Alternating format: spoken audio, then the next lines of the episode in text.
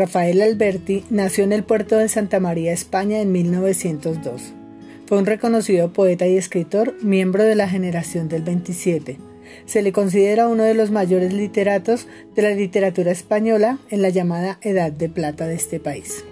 Y es el autor de este soneto espectacular que se llama Te digo adiós amor y no estoy triste. Te digo adiós amor y no estoy triste.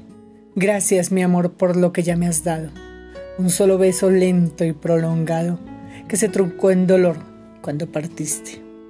No supiste entender, no comprendiste que era un amor final desesperado, ni intentaste arrancarme de tu lado cuando con duro corazón me heriste.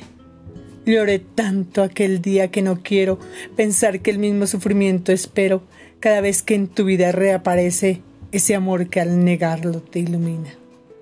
Tu luz es Él cuando mi luz decrece, tu solo amor cuando mi amor declina.